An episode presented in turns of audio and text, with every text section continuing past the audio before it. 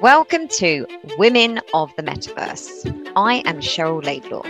I am Angela Harkness. We have been and are still on a journey to discover the metaverse, Web 3.0, NFTs, and anything that we are required to know to join this world. From this podcast, we will help you to unlock how the metaverse is going to impact your brand, your business, and even your personal life. Join us as we take the mystery out of this new digital universe. Welcome to Women of the Metaverse. In this episode, we are talking about Web3 domain names, what they are, why you need one, and how they are different from Web2 domains. So, Cheryl, what is a Web3 domain? A Web3 domain is a style of domain name that is decentralized and blockchain based. To understand this better, Web2 domains have been under the control of a company called ICANN, which is a non profit organization designed to make sure that domains are accessible to everyone. The problem with this model is that nobody gets to own their own domain. So Google doesn't own their domain, Coca Cola doesn't own theirs, Gucci doesn't, McDonald's McDonald's doesn't. You, you get the picture. So this is interesting to me because I, until I start researching this episode, I didn't actually realize that we don't own our own domain names and that we do have to renew them every year for ownership. And it's one of those things, especially when something happens, then people go and take those domain names. Do you remember when it used to be a thing where people would, you know, take all these domain names and sell them for a lot of money to companies that actually needed them. Yes. But this auto renew of n- names, you have to remember, particularly if you've got a few, where they are and that they need to be renewed. And even big businesses forget to renew their domain names. So their whole websites, their whole email system can go down in a click of a finger just because the auto renew might not may have expired. I'm talking about like the card, the company card might have expired. Um, it's it's a massive deal actually, and it happens quite a lot. Yeah, yeah, bit different so what, with this one. So yes. So, what is the difference between a Web 2 and a Web 3 domain, Angela? A domain in Web 2 is solely for websites and email addresses where as a domain in Web3 is used as your identity. You can log into any Web3 application with it and the data remains yours. We currently log into applications using their logins, which means you have from about 50 to 100 different logins to remember. And that data belongs to the application you log into. And because it's tied to the app, the data is the app's data. And that's why we see companies like Facebook selling it for so much money. All round, this is a massive problem. Uh, yeah.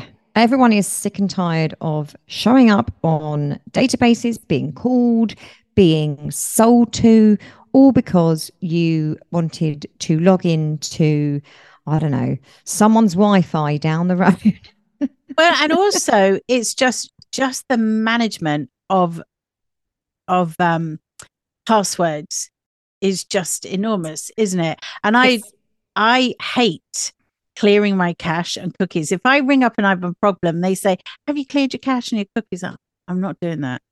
Because then you have to log into everything again and you've got to remember which ones and if you haven't changed your password i find the whole thing just stressful Anyway, yes, and we have tools like um, is it password finder and all those bits yes. and pieces that you can log on to, and actually, lots of IT security people do highly recommend those, but again, it's still a management still, aspect to, to it. Yeah, though, they've got our data then, haven't they? Yes, exactly. And it just is one big headache. I had a situation the other day, I had to ring the bank and because I just use my bank on the phone, so I use Face ID, I haven't logged into it for ages. And she was asking me all these different questions. like what's your security name and what's your what's the fifth number of this i was like i don't know i haven't it's been years since i used those numbers it was i was sweating I had something quite similar the other day when they asked me what my first pet's name was. And um no what my current pet name was. And I was like, oh, it's well, it's Ada. and they were like, no. so I was like, oh, it's Sid. No. I'm not. I'm out then because I haven't got any other dogs or I haven't got any other animals. It's the random ones you have. They ask you where it used to be. What's your favorite city or what's your favorite car? And I don't know. I don't remember. I've probably got books somewhere in storage that have got passwords on from about 25 years ago because that's the only place you really could store well, them at that point. This will make you laugh. The, the other year, I say the other year, it was probably last year, I wanted to check my student loan, how much was left on the student loan, or if I even had one left, right? So I got onto the student loans company, which that was a ball ache in itself. And then they asked me the, my security questions from when I was 20. like, really? But you also know the situation with me and my Twitter, okay? Because there is my Twitter is Angela underscore Harkness because somebody has got Angela Harkness, but they're not using it. But I think it's me. I think I think we've been saying this for years. It's for definitely years. you, Angela. I think it's me, but I don't know what the passwords are. I don't remember what the email address is. But I think I've had that account for years, but I just can't get it. That's gold. That's right. God. That's gold right there. Anyway, so what are some other perks to having a Web3 domain? Okay, so uh, the Web3 domain is encrypted, so you can send an email um, and it's not going to be sent to a third party. So that's one of the pluses. Um, you can create a decentralized website uh, using that domain name too. There are no renewal fees. Um, so again, it's a one-time payment and it's yours forever. There's no um, annual payments. Uh, your crypto transactions will be simplified. So again, instead of using the really long number that we are given with our wallets, we can use the domain name. Um, they the support they support endless currencies and tokens. So by that, it could be that you've got Ethereum in your wallet, or it could be that you have Bitcoin, etc. They will support all of your different wallets. Um, easily log in to decentralized apps and games and the metaverse. So that could be, you know, logging in straight into like something like Midjourney or Decentraland or Discord. Sandbox. I mean, uh, basically you'll be able to just use your domain. Um, and you'll be able to create an online profile. Um, and again this is a little bit like a linkedin profile where you can put all your information online and it's all there for everyone to see. I mean you can choose how much information you choose uh, you know choose to write. Um, but i think it's a such a better so much better way of getting around online um, because, as we've just discussed, we do not want to be remembering passwords. No, but I think it's also, it just seems more well thought through. When domain names first started coming out with Web 1, where it was just static website, I don't think anybody had any idea how huge this whole domain name would be. But I think what going forward, the one that really stands out for me is the fact that I think we will have lots of wallets. That you and I probably got a couple already, mm-hmm. and there will be a lot of different wallets. And the the fact that you can simplify that with a domain name, I think, is really uh, is going to make it so much simpler. No brainer, isn't it? Yeah, I mean, I think it's just going to be one of those things that it will just become part of our lives, won't it? Yeah. And once you understand Web3 and the actual perks and everything that they're trying to do to just make this online world a bit safer for everyone. Yeah, particularly with it being decentralized. When you understand that, you'll understand why it's better and how much more control you have compared to what you have now. Exactly. And again, slowly, slowly, we're still going to have Web 1, Web 2, and Web 3. We're all going to be mixed together um, because there will be a big, long big guys, transition. Yeah. Yeah.